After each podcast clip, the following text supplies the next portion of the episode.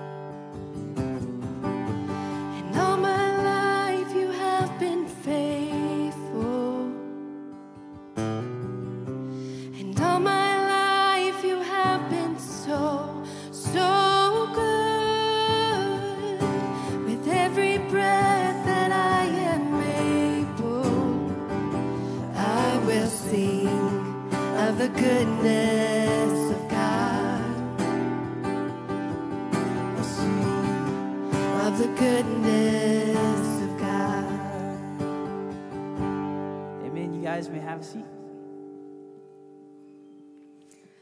Well, good evening, Mosaic. It's good to be with you tonight.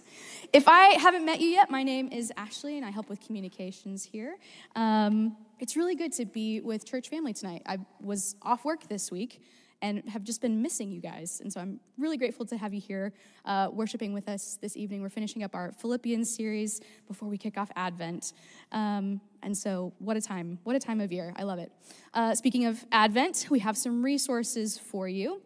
So, if you have subscribed to our Advent Devos in the past and you didn't click unsubscribe at any point, you should automatically start receiving these emails tomorrow uh, with our Advent Devos. There are a couple different ways you can uh, take those pieces of content in. Uh, you can listen to the podcast version of it, you can read it, um, but that will be delivered straight to your inbox. If you haven't uh, subscribed to those yet, you can text hashtag Devo to the number on the screen there.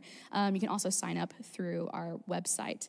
Um, and then if you are having like if you've got little kids in your home or really kids of any age and you want something tangible that you guys can do as a family we have our advent family booklets uh, out in the foyer by our kids check-in station and at the info booth. Um, that'll just walk you through uh, some of the ways that we get excited about the coming of christ and the ways you can do that with your family.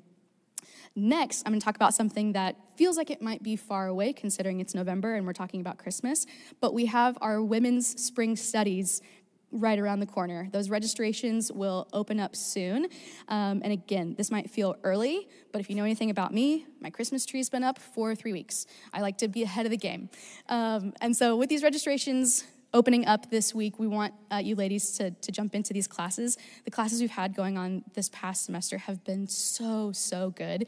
Um, and I believe a lot of those ladies are signing up again. So jump in with them, make sure you have a spot in those classes. Um, last things last, I'm going to pray for us before we return to worship. So if you bow your heads with me. Lord, thank you so much for this time. Thank you for this evening where we get to be together uh, to gather and worship and learn and, uh, and grow together, ultimately, Lord. Uh, thank you for the people in this room. We pray for those who might still be traveling from the holiday. Um, pray that you bring them back to us safe. And we ask that as we continue this evening, we do not leave here without knowing and loving you more. In your name pray. Amen. Thanks, Ashley. Church, would you stand with us? I want to teach you the chorus of this song as we prepare our hearts to worship, but more importantly, to give the offering tonight. This is how the chorus goes, and when you start to learn it, would you just jump in and sing with me? Thank you, Jesus. You set me free. Christ, my Savior.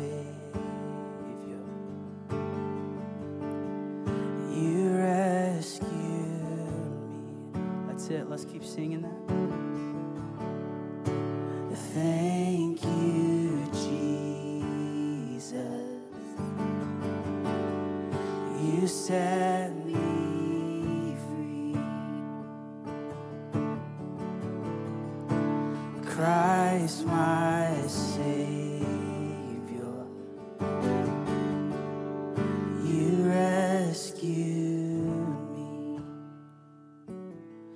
would you take our offering prayer that we've been reading? Would you just read it silently to yourself? And as you read, would you just see if the Holy Spirit prompts any sort of gratitude in your heart? Let's give you a moment just to read and pray.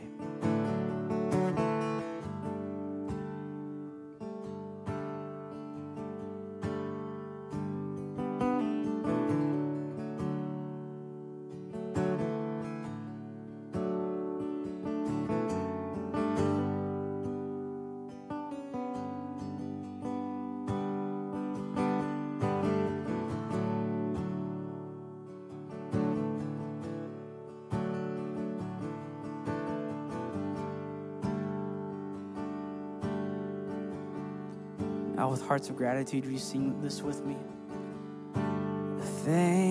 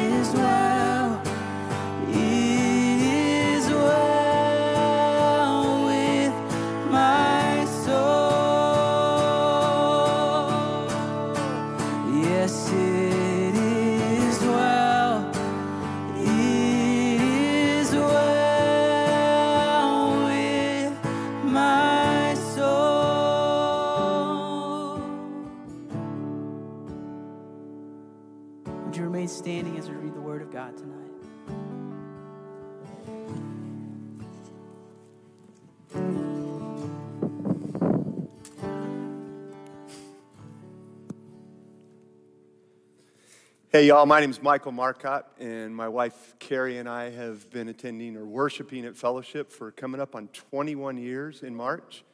Um, about seven years ago, we moved to Mosaic, and we just really love our Saturday night family. We've been blessed um, to raise four children in this ministry. Um, this is my youngest cord. Yeah, I know.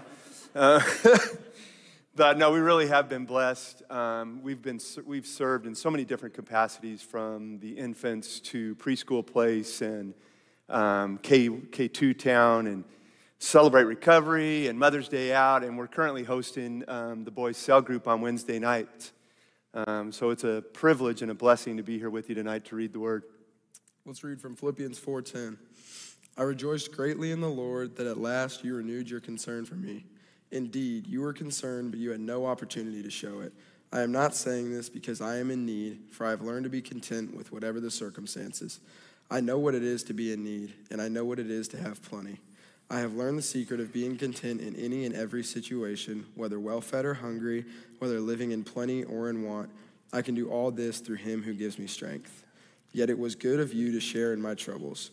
Moreover, as you Philippians know, in the early days of your acquaintance with the gospel, when I set out for Macedonia, not one church shared with me in the matter of giving and receiving, except you only. For even when I was in Thessalonica, you sent me aid more than once when I was in need.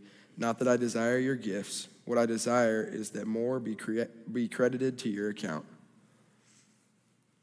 I have received full payment and have more than enough. I am amply supplied. Now that I have received from Epaphroditus the gifts you sent, they are a fragrant offering, an acceptable sacrifice, pleasing to God. and my God will meet all your needs according to the riches of his glory in Christ Jesus. To our God and Father be glory forever and ever. Amen. Greet all God's people in Christ Jesus. The brothers and sisters who are with me send greetings. All God's people here send you greetings, especially those who belong to Caesar's household. The grace of the Lord Jesus Christ be with your spirit. Amen. This is the word of the Lord. Thanks be to God. Hey, uh, as you're taking a seat, go ahead and if you have a saint or a friend or maybe a face around you you don't know, I'm gonna have you stand back up and say, hey, go ahead and if you haven't yet, give each other a hug. Make sure you uh, give each other a chance to greet one another.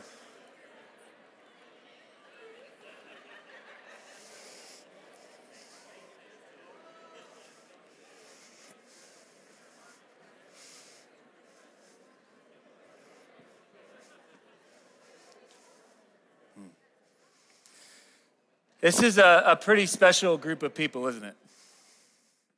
I love, even as um, just getting to share, that, that this is a really special spiritual family.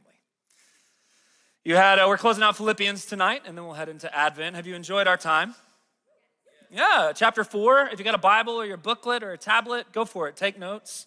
Go make a disciple and teach it to someone else. And uh, you had Will Blanchard teaching on joy, putting the gospel into practice. I know, yep, you can clap. That's okay. We can celebrate in this place.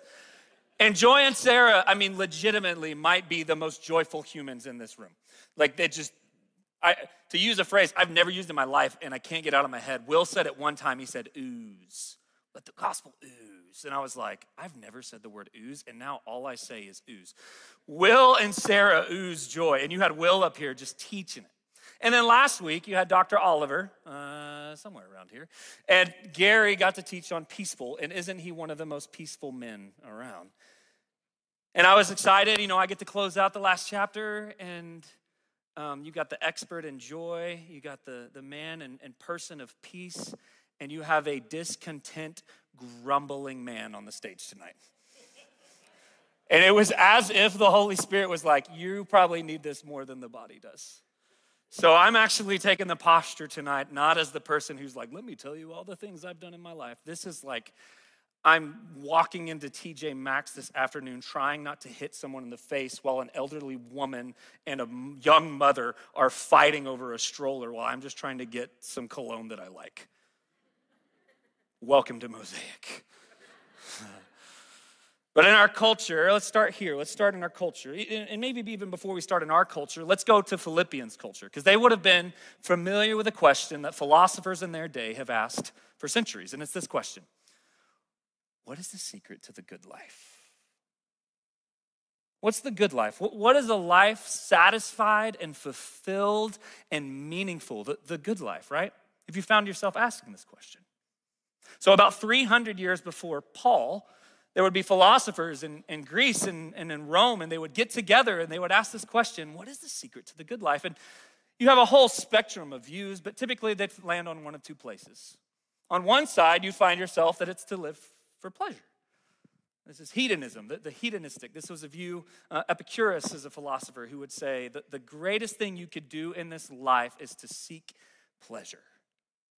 What you want, when you want, how you want. That the good life is achieved in pursuit of the good things that you desire. And this would be a contentment that's really rooted in circumstances. So when I have what I want, that's a good life. When I don't have what I want, something needs to change. On the other side of that, you would have Aristotle or more the, the Stoic philosophers. And so, again, if we're in the streets of Philippi and they're like, so you got the hedonism, what, what else is there? And you might run into a Philippian and they'll tell you, oh, there's actually another one. It's this, this term of happiness, that the happy life is actually found in the pursuit of meaning. It has nothing to do necessarily with, with pleasure, although that's important. It's actually finding your purpose, your meaning. That, that, that life is going to be found and achieved by your virtuous actions to be the best human you can be in this life. And that's, what, that's how you achieve the good life. And this is actually a question that even up to this day that we still have not philosophers but harvard has an entire department have you seen this the, the, the study of human flourishing that Harvard has pulled together all across social sciences and philosophers and historians, and they've said, what does it take to live the good life in this day and age?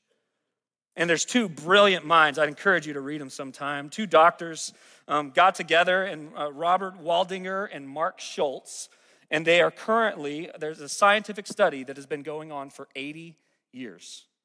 I'm like, I haven't even studied script, I haven't studied anything that long, much life studying like human behavior. But you know what they found? The diagnosis on what makes a fulfilling and meaningful life, the simple but surprising answer is this relationships.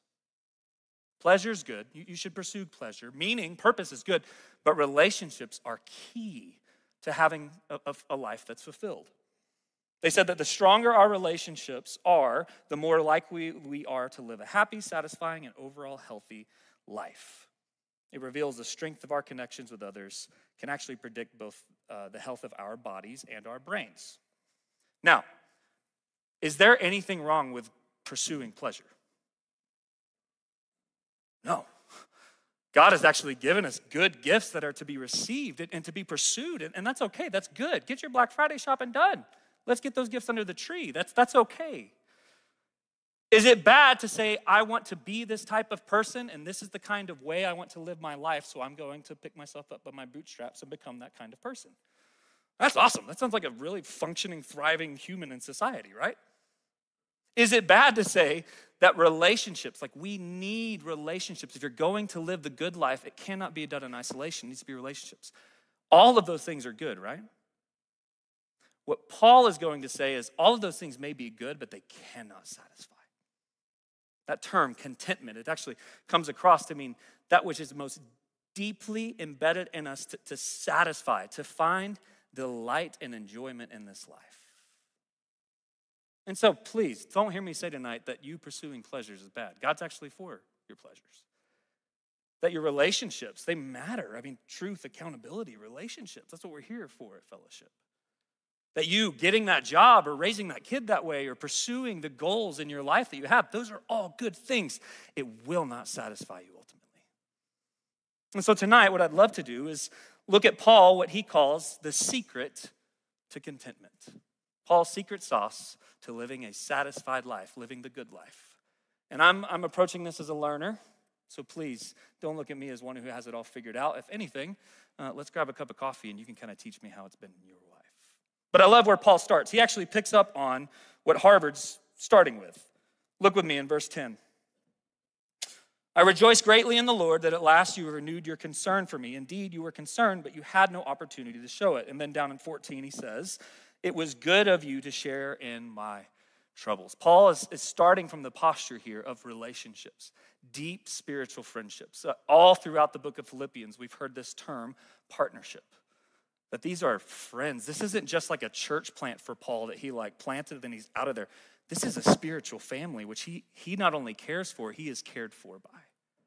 And, and in context here, Paul is sitting in a, on house arrest in Rome and I don't know if you know much about house arrest in Rome in the first century.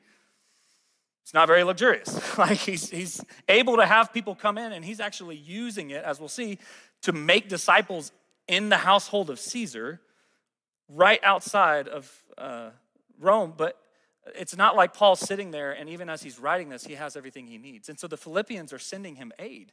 They've actually sent Epaphroditus, who we read about a couple of weeks ago, to come to Paul to, to give him good things to support him. And it's as if, like, at first, Paul kind of seems like, dude, just say thank you. You ever met somebody, like, you give them a compliment, and then they, like, give you 30 reasons? It becomes like a lecture. That's what Paul's going to do. Look, he says this in verse 11 I'm not saying this because I am in need. It's like, okay, Paul, just say thanks. For I have learned to be content, whatever the circumstances. I have learned the secret of being content in any and every situation. That term there again, contentment, is the, it's rooted in the Greek archeo. It means to be satisfied. Like I don't know if you how your Thanksgiving meal was, but you ever like you, you eat it and then you fall asleep and then like three hours later you're like, I kind of want more. and then you stuff your face again and it's like, oh now I feel sick again. Uh, Paul has found something that it, he doesn't have to keep going back. He's found something that is not just um, like quick, momentary pleasure. And it's not just a, I know what I'm doing in this life and I'm going to pursue that holistically. He says this word, it's a secret. It's something the Greek philosophers, they haven't tapped into yet, Philippi. And he says, the secret of being content in any and every circumstance. Uh, for, for the Jackson boys, I, I have two sons. I have an eight year old and a six year old. And uh, we've kind of stolen, there's a guy out of New York named Jon Tyson. Um, he has a, a, fathering program he calls the Intentional Father. It's great. And uh, for our boys, we, we walk it, we call it the primal path. Um, there's a lot of paths you could walk in this life, but Jesus has what he calls the way and it's of first importance to stay on. And so we have some stepping stones. So how do you know if you're on the primal path? And contentment's actually one of them because I don't know if you've hung out with an eight or a six year old lately. They're not very content. Um, like every shop we're in, I mean, we're at the part now, like raising kids for me right now feels more like Fight Club. You don't talk about Fight Club, but I'm going to. Um, in the back of my car, it is like every second they're just like at each other and screaming and whining and complaining. And then guess what I do? Do I come in as this loving, kind, content father? No, I get grumbly and I start yelling and screaming because they're not listening to me. I didn't hit them.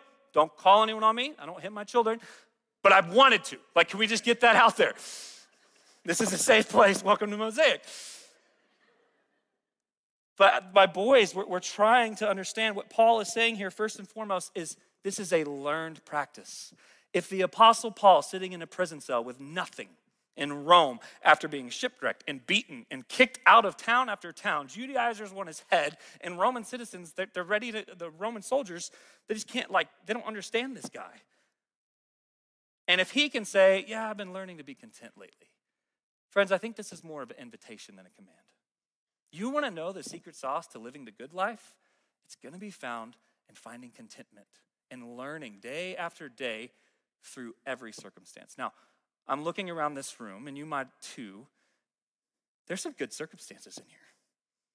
There's some people who are walking through some really good and beautiful, hopeful things. I mean, we have new kids, we have new job opportunities. This spiritual family, we actually have some things we're celebrating. Um, and we should. We should, even in those good moments, we should be content and say, Ah, I'm so satisfied that God's allowing us to walk in this.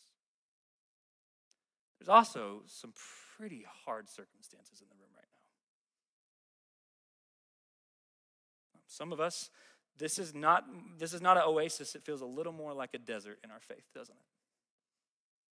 Um, whether it's the pain of divorce, whether it's um, not being able to to find the marriage, whether it's the job loss, whether it's the, the taking care of a loved one through very difficult circumstances. There's a lot of hurts in this room. And Paul's invitation to us is whether it's in the oasis moments or in the desert moments, is finding satisfaction. It's learning to be satisfied in every circumstance. Contentment first is learned. It's a learned practice. Um, Will Blanchard taught me a, a saying one time of, of, for ultra runners called the pain cave. Have you heard this before? Ultra means anything over a marathon. Do I have runners in the room? Yeah, and, and you probably know you, you get to the pain cave and there's nowhere to go except through it, right? And you just kind of embrace the suck. Like, this is going to be hard, this is going to hurt, but I know that through this, I'm going to be okay. There's a finish line on the other side with friends and loved ones waiting.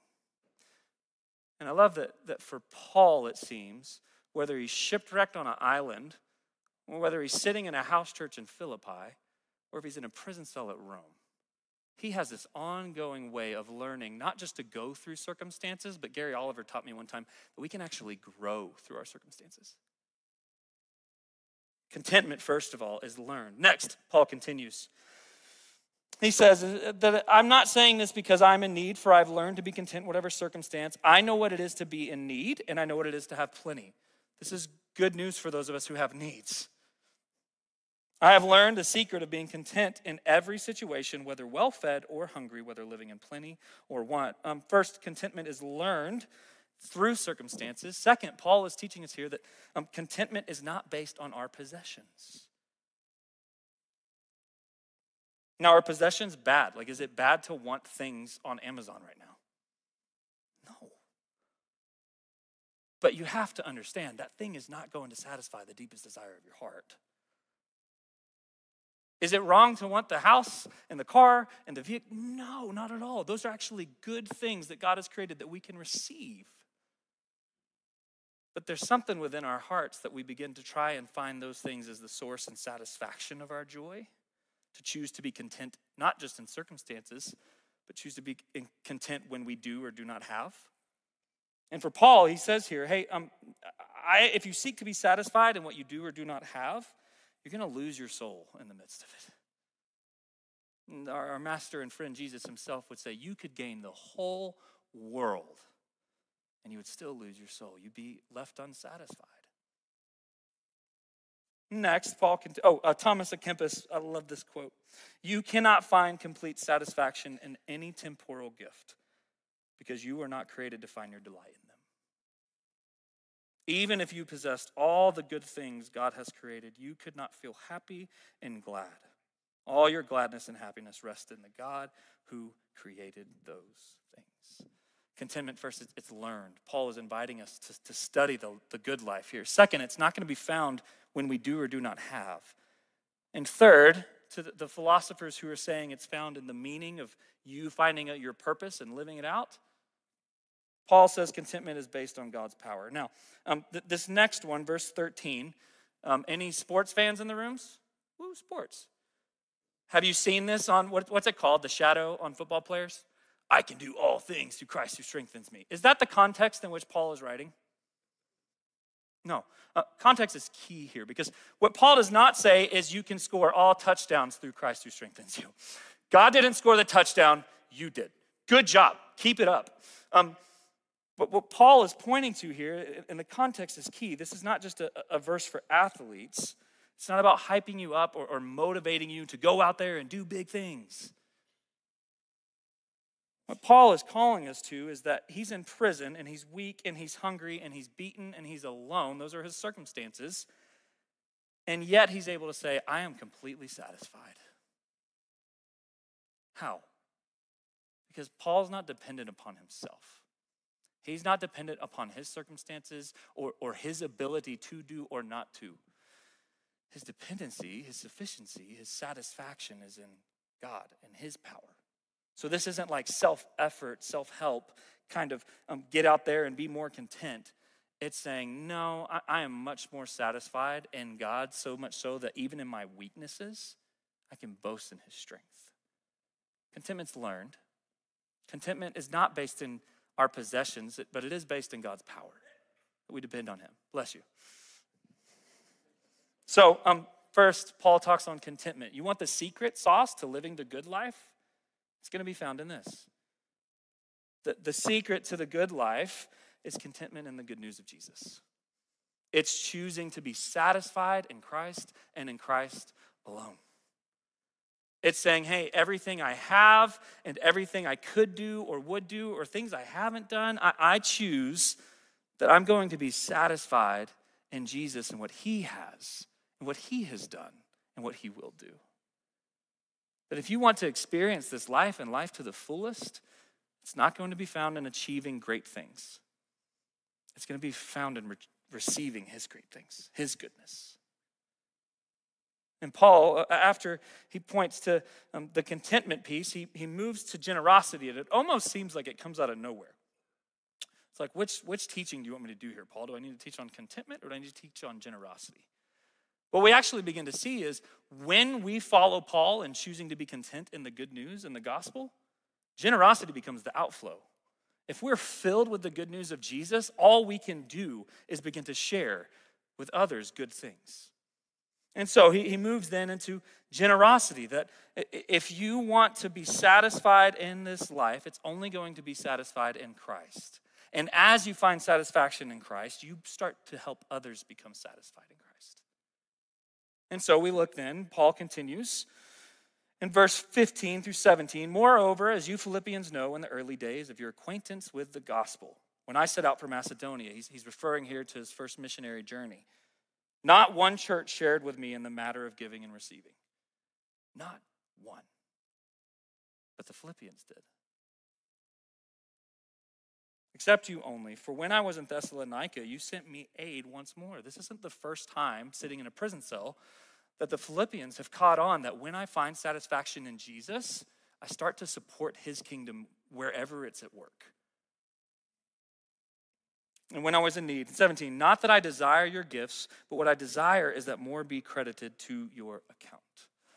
One of my favorite definitions of generosity. And generosity is giving good things to others freely and abundantly. Generosity is giving good things, not just like hand me downs. it's giving good things to others freely and abundantly. Uh, Don Reed is about to kick off a class. Where are you at, Don? You in here? Yeah. Don Reed's about to kick off uh, aligning your finances with the heart of God. January, right? Are we doing it in January at Mosaic? Yeah. Um, and it is by far probably one of the most practical ways we could take this text and apply it in our lives.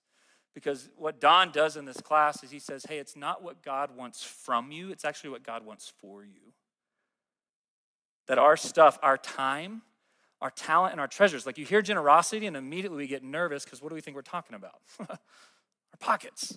Now, please give money. That's awesome. But also, don't just give money.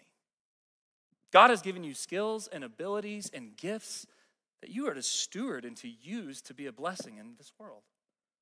And I don't know if there's anything more valuable that I'm learning in relationships than just time together. To just sit and be with one another. And so if you hear generosity, please hear, yeah, financial generosity, let's go. And you are a great body doing an incredible job with it. But also, may we go above and beyond as Paul invites us to in our time and our talents, the, the giftings that we have. And I love, he says that, that phrase that, um, not that I desire your gifts. Again, Paul, just say thanks. What I desire is that more be credited to your account. What is he talking? Is this like Arvest and Philippi? What is getting credited to their account? Jesus said, Do not lay up for yourselves treasure on earth where moth and rust destroy and where thieves break in and steal, but lay up for yourselves treasures where? in heaven. For where your treasure is, there your heart is also. See, what Paul's inviting us to here, as we become satisfied in Jesus, as we choose contentment and that our strength is found in Him, then we begin to see the world in such a way that we want to join the generous God who gives freely, good things freely and abundantly. We actually become partakers with Him. And that's not just a like here on earth thing, that's continuing all the way into new heaven, new earth. That we can start using our time, our talents, our treasures in such a way in Northwest Arkansas that it actually has benefits for us in kingdom come. That generosity is not like this one time thing. The plate came around, like Rodney Holmstrom does a double tap. You ever seen that? Because he gives online. So if you give online, you're like, I don't know what to do when it comes around. Double tap. Um, eternal. This is an eternal practice. Why? Because our eternal God is a generous God, which is exactly where Paul points to next. Look, he says, uh, I have received full payment, and I have more than enough. I am amply supplied now that I have received from Epaphroditus the gifts you sent, for they're a fragrant offering and acceptable sacrifice pleasing to God. Generosity, contentment in Jesus leads us to a life where we're generous, and that's an eternal practice, and it's also an opportunity for worship. That when we give, uh, let's say we have brothers and sisters in this room who are in need. We don't give out of this, like, kind of like, okay, Collin, community pastor, asking me for another need to fill. No, we're so satisfied in Jesus that we want to give all we have to benefit those in Northwest Arkansas and the world. Not, not out of this duty or have to, it's out of this delight. I am so satisfied in the goodness of God and I'm willing to share it with others.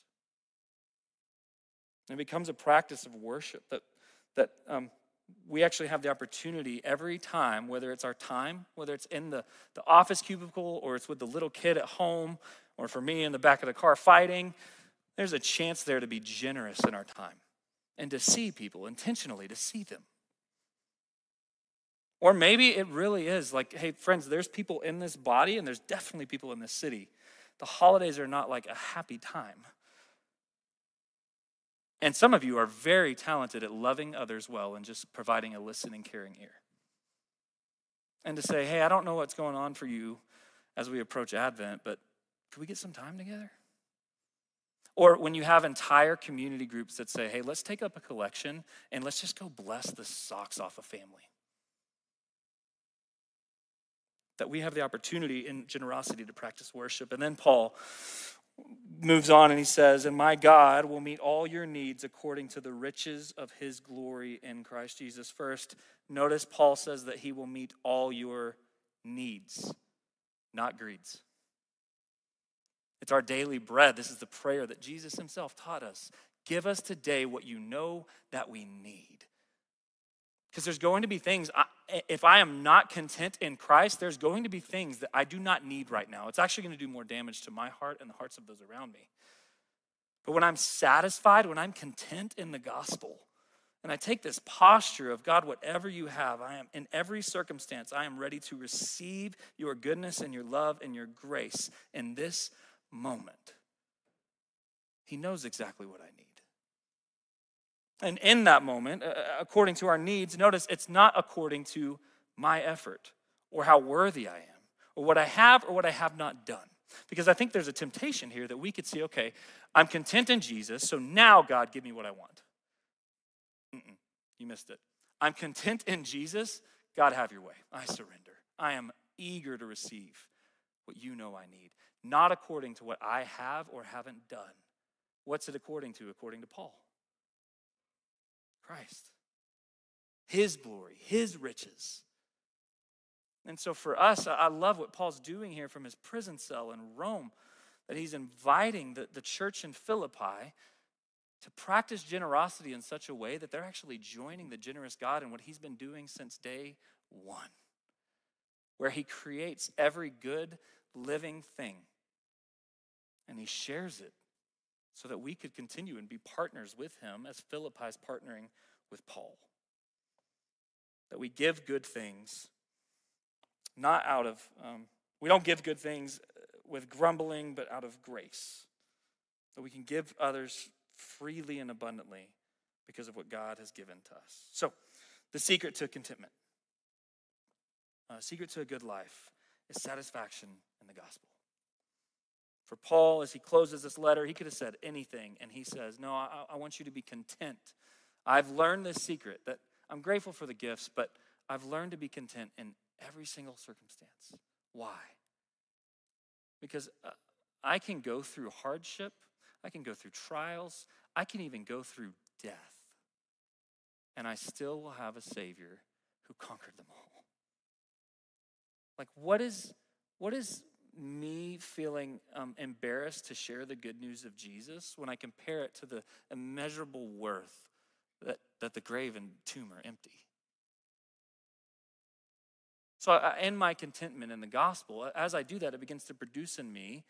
I want to be generous as God's been generous. As, as the gospel becomes bigger in my eyes, I start to see the, the world differently in such a way that I can give and share with others in such a way that it actually increases my faith. I begin to grow. So, to close, I think there's so much that we could spend more time on, but I love the way Gary Oliver just gives us one practice. If you could just pick one thing as we close our time in Philippians that you want to begin to practice. Um, maybe you don't have concerned friends around you. Maybe you're doing the Christian life alone and it's not working because the Christian life always has been and always will be communal. And that's not just the community pastor saying that. Um, the world will know you are his disciples by your love for the person sitting next to you, in front of you, and behind you. Who's sitting around your table? Or, or maybe not even who's sitting around your table. Whose table are you going to sit at? Maybe in this season, what you need is, is you need some spiritual friends. Maybe what you need is, is you need people like, like Philippi and Paul and that depth and that fellowship they have for one another. Maybe you need to start pursuing that with the brothers and sisters in this room. Or maybe um, you're like me and this one's kind of hitting home and like, I'm not a very content person. I want to be. How do I start? I probably need to start giving thanks in every circumstance. So, kids fighting in the back of the car, yeah, I need to find a way to thank God in that. or in the, the really beautiful moments of getting to celebrate and worship in this room, yeah, I want to give thanks to God in that. That I begin to actually let um, Thanksgiving fuel that next thing, to, to share generously with others. Maybe you have a bunch of stuff and you're like flipping through all the things you could buy and you're realizing like that's not going to satisfy jesus does of course maybe instead of me looking at something to buy for myself i need to look at something to buy for someone else. Or maybe it's not even buying things. Maybe i just need to ask them to coffee and say hey i just want to hear how you are and love you and pray for you. And i hope for all of us as paul concluded there that, that we would trust god to provide in every circumstance. Whatever the hardship, whatever the challenge, whatever the pain you are walking in in this moment, that there's an invitation for you to say, But God, I trust you. I know you are good and I know you do good. So I trust. And then Paul concludes again, he can't just say bye. and I love his conclusion. He, he focuses three things here. Look and notice with me. He starts with God's glory. That all of this that he said in Philippians, to God and uh, to our God and Father be glory forever and ever. Amen. And then I, I, love, even while he's sitting in his house arrest in Rome, he says, Hey, greet all God's people in Christ Jesus. The brothers and sisters who are with me send greetings. All God's people here send you greetings, especially those who belong to Caesar's household. I love it. Like, even sitting in Rome in prison, he's like, Hey, by the way, we got brothers and sisters in Caesar's house. Celebrate with me. And then he closes with the grace of the Lord Jesus Christ be with you, uh, uh, be with your spirit. Amen. And uh, tonight we're just going to come to the table with our spiritual friend. And uh, we're going to ask if you wouldn't mind, would you step out to your right and then return on your left? And uh, we're going to have some folks who are going to give you a blessing. So as you come and take the elements, we're going to take them. And first off, would you receive? Um, maybe you're coming to the table tonight and you are in the thick of some pretty hard hurts and hangups. Um, you're feeling weak. You feel like I don't have what it takes to continue in this journey of faith. And our friends tonight are going to have a blessing for you, and they're going to say, hey, this is this is Christ's strength for you. That the choosing to be content in the gospel. Um, maybe you're in the room tonight and, and you are in the in a place where all you want to do is get out there and share the good news with every single neighbor and every single coworker and invite them to, to experience this, this life of contentment in Christ. I pray that even as you take the elements tonight, you would receive this blessing of the strength of Christ for you in that endeavor. The tables are open. Come grab, and then we're going to hold, and we'll take and eat together as a spiritual family. Would you pray with me? Father, to your glory and our good, we are thankful for our time in Philippians. Jesus, would you help us to find satisfaction in you and you alone? And all the things that would fill our hearts that we would try to find satisfaction in that just continue to leave us wanting. Would you fill? Holy Spirit, would you help us to be a people content in the gospel and generous with those around us that they could come to know and love and experience you. Thanks for this table. We come now to celebrate the generous gift you've given us and through the cross.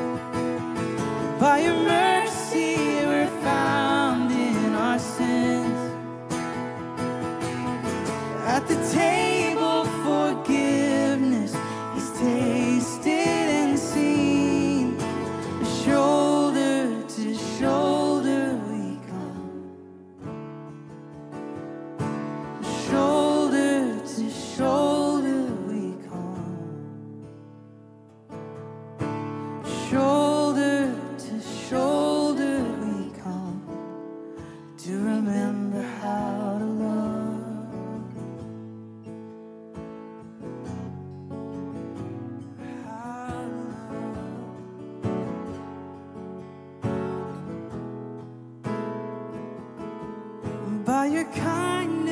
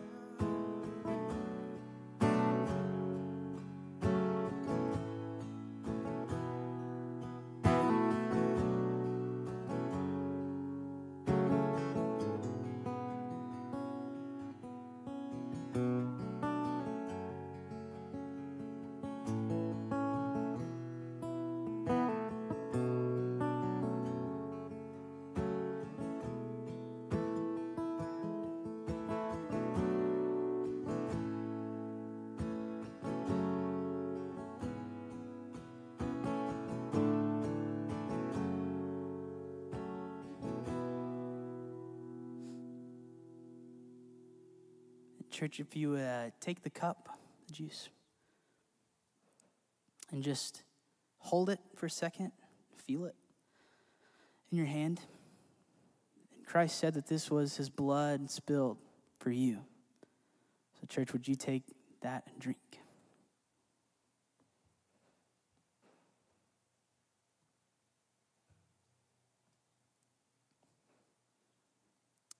Now, would you grab the bread? And again, just hold it. Feel it in your hands. Christ said that this was his body that was broken for you. So, church, would you take this bread and would you eat?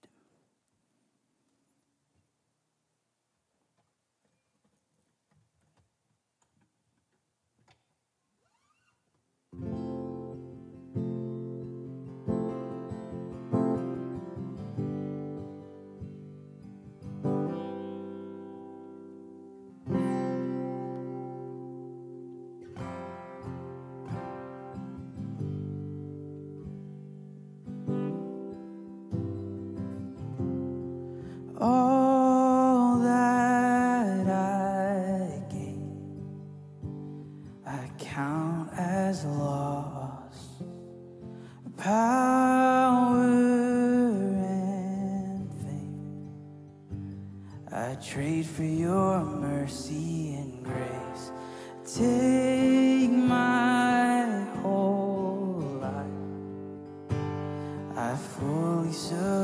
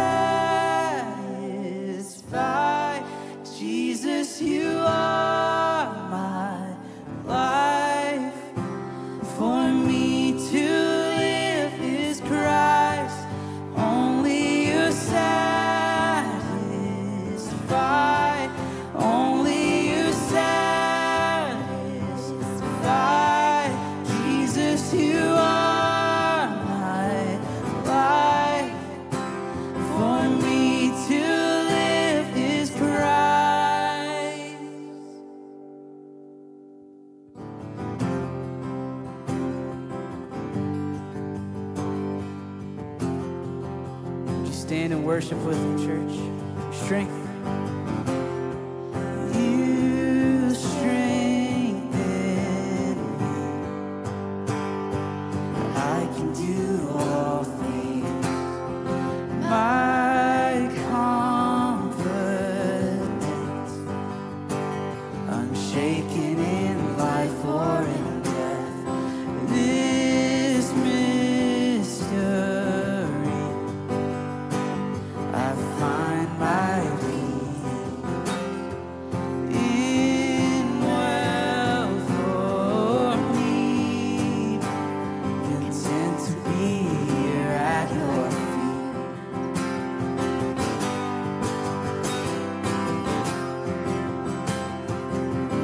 together.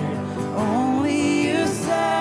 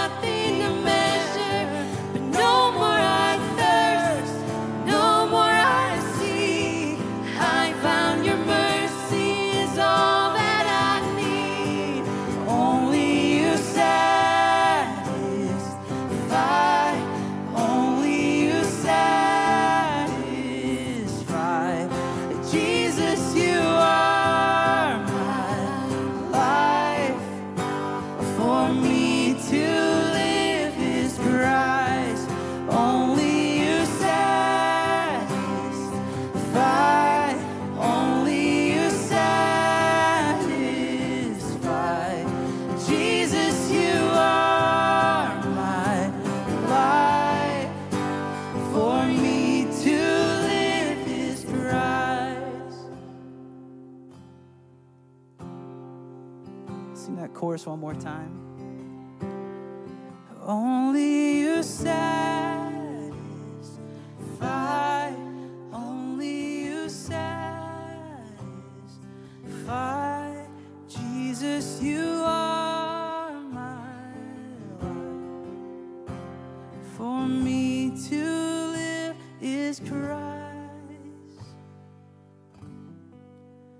Lord, we found our life in you.